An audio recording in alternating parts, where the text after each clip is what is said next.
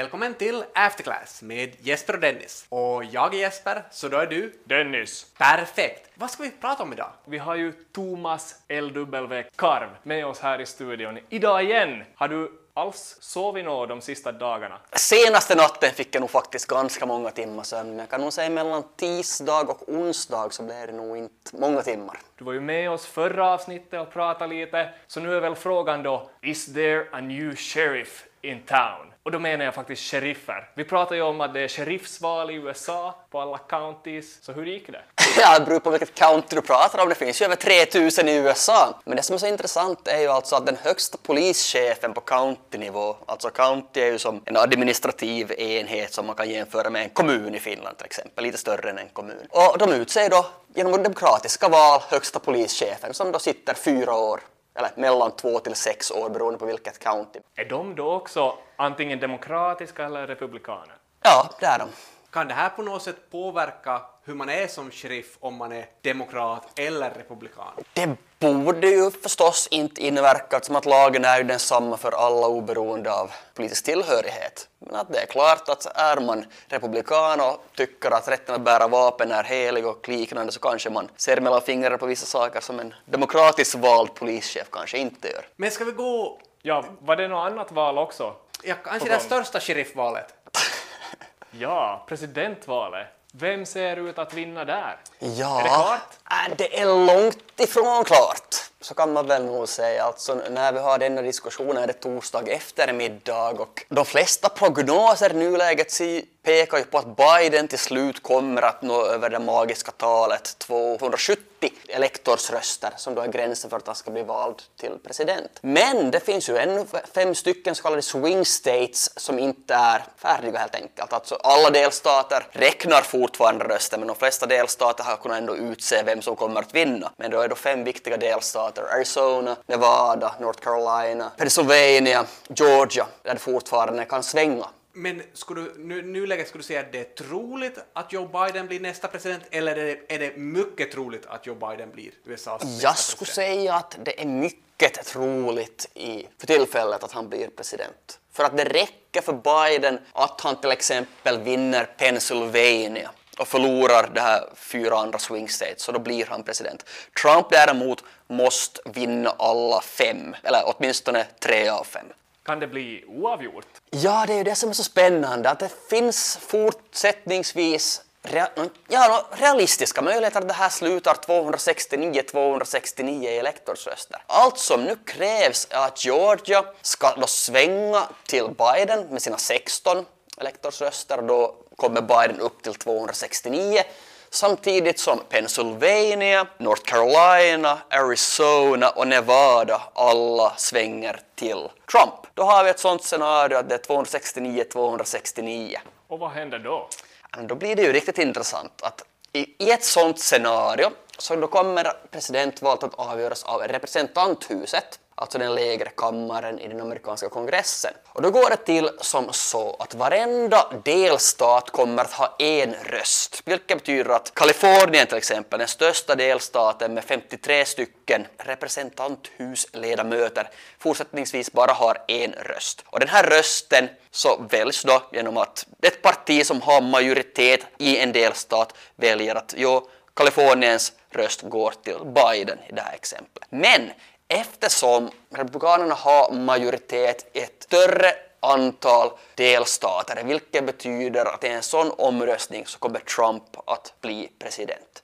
Så korthet, 269 och 269. Då vinner Trump. Så här överlag, är det någonting här som har överraskat med det här valet? Så det är ju mycket som har överraskat. Så generellt så hade nog inte jag och inte många andra heller kanske trott att Trump skulle varit så här populär som han har visat sig vara. Om vi jämför med 2016 så fick Trump 46,2 procent av rösterna och för tillfället så har han över 48 procent av rösterna. Och det här då mitt i en pågående pandemi och trots allt det här så har hans popularitet ökat. Samtidigt så har han också ökat stödet inom flera olika väljargrupper. Han har ökat bland unga, han har ökat bland minoriteter, både mörkhyade och latinos. Speciellt bland latinos har han ökat otroligt mycket. Enda viktiga väljargruppen som där han faktiskt har minskat i stöd är då bland vita män, som där var då Biden har en klar fördel då jämfört med Clinton hade 2016. Så i princip så är det då vita män som nu ger Biden denna seger.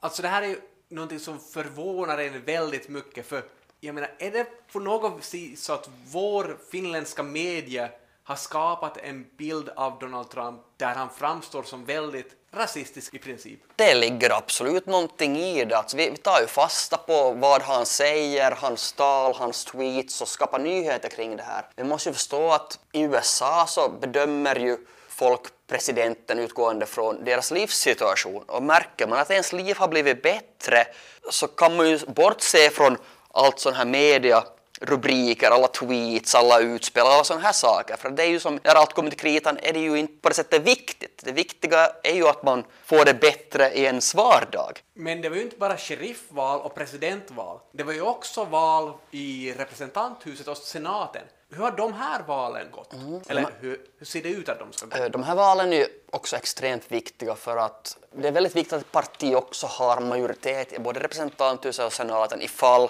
presidenten ska få någonting gjort. Men som det ser ut nu så kommer republikanerna att behålla sin majoritet i senaten. Det kan vara att det minskar något. Samtidigt som demokraterna ser ut att behålla sin majoritet i representanthuset men den här majoriteten minskar lite. Och det här är ju då kopplat till Trumps popularitet. Som vi sa, att vi har ännu inte ett valresultat. Så det här känns som det här skulle leda till väldigt mycket osäkerhet. Men trots det verkar det inte som aktiemarknaden skulle reagera på den här osäkerheten alls, utan på aktiemarknaden ser vi en, en uppgång egentligen och stor osäkerhet borde leda till en nedgång på aktiemarknaden. Och den information vi får från medierna, de egentligen spär hela tiden på att allt är osäkert och det är ostabilt. Så vad är det man är osäker kring?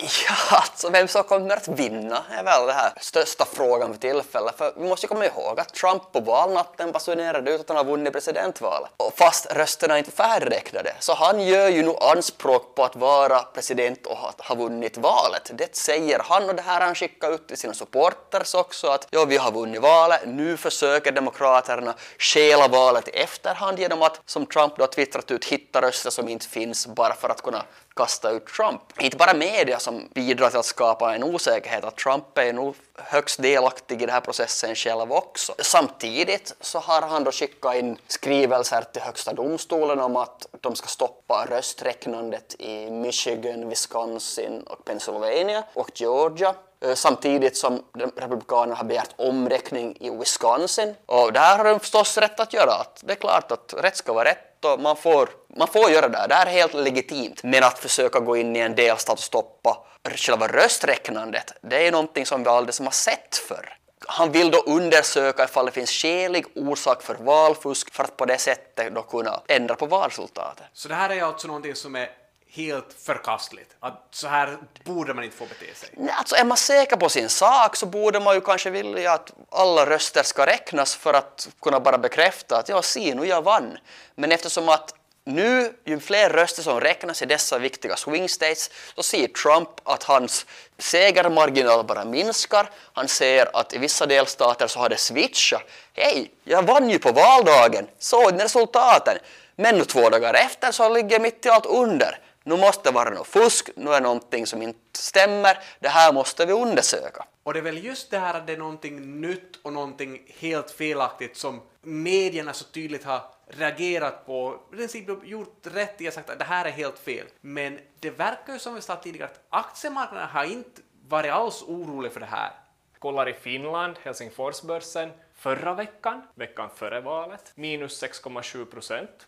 Kollar vi den här veckan, plus 3,5 måndag, tisdag, sen själva valdagen då resultaten börjar trilla in, plus 1 procent och lite till idag också.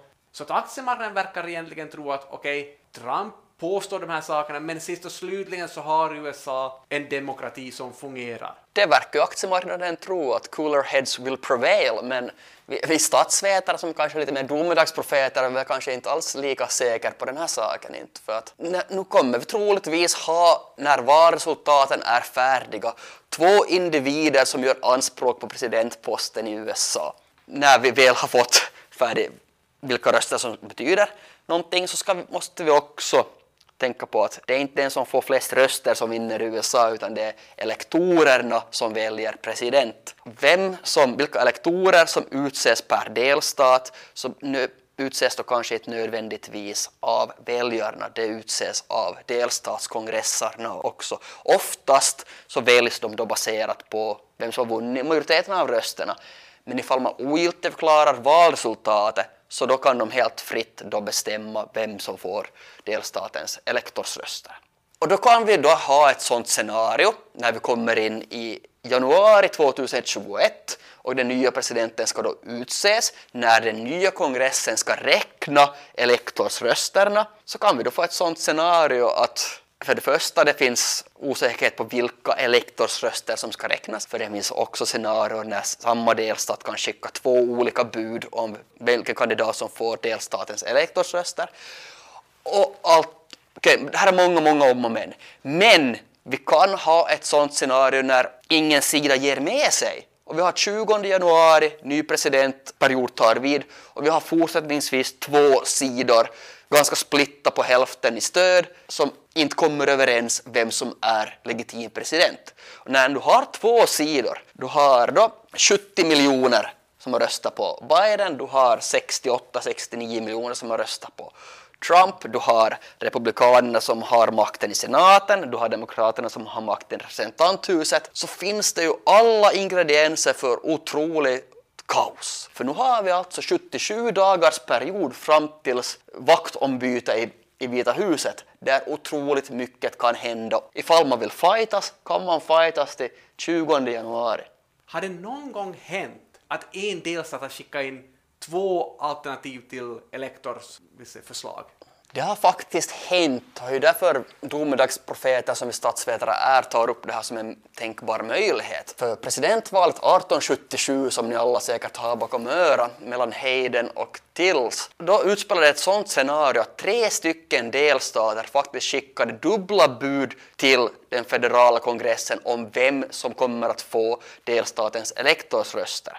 Ett sånt här scenario alltså betyder att guvernören tillhör ett parti samtidigt som då ett annat parti har majoritet i delstatskongressen. Vilket betyder att när dessa två inte kommer överens så har de skickat in olika bud. När de kommer till kongressen, den federala kongressen, och dessa röster då ska börja räknas så vet man inte då, är det guvernörens lapp som vi ska räkna eller är det då delstatskongressens lapp som vi ska räkna. Så det blir osäkerhet kring då vilka röster som är giltiga. I vilken delstat skulle det här kunna hända i år? Det som folk har spekulerat i är då Pennsylvania då först och främst eftersom att det är just en sån delstat där guvernören råkar vara demokrat medan då republikanerna har majoritet i båda husen i delstatskongressen. Så ifall, nu är vi riktigt hypotetiska, men ifall då på något sätt högsta domstolen går in och ogiltigförklarar valresultatet i Pennsylvania för att det har försiggått så mycket valfusk att det här kan vi inte ha som ett giltigt val. Då övergår ju alltså det till delstatskongressen och juvenören att komma överens vem som ska få delstatens röster. Och då kan vi då ha ett sånt scenario att den demokratiska juvenören tycker hej, ser inte ni att valresultatet visar att Biden vann medan då republikanerna som äh, dominerar kongressen tycker nej, så här mycket valfusk enligt amerikanska konstitutionen och Pennsylvanias grundlagar så har vi då rätt att ge delstatens röster till Trump eftersom att vi då har majoritet och så då kommer vi då till ett, ett sånt scenario som 77 att dubbla bud kommer in. Och, och den krisen löstes alltså dagen före presidentbytet skulle äga rum.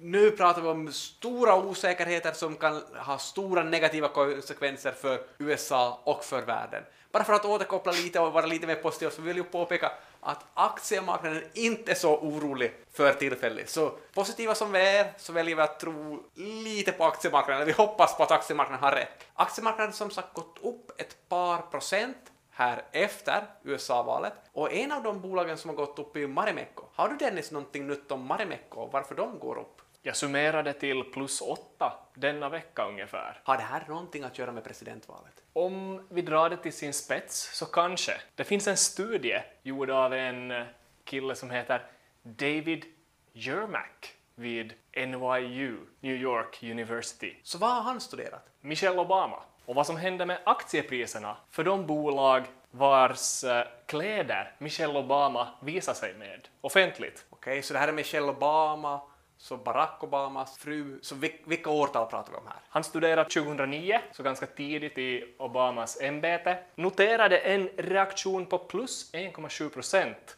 en vecka efter att Michelle Obama hade haft ett visst klädesmärke på sig. Så det här betyder alltså att om Michelle Obama skulle ha haft Marimekko-kläder så skulle Marimekko-aktien ha gått upp 1,7 procent nästa vecka. Yes.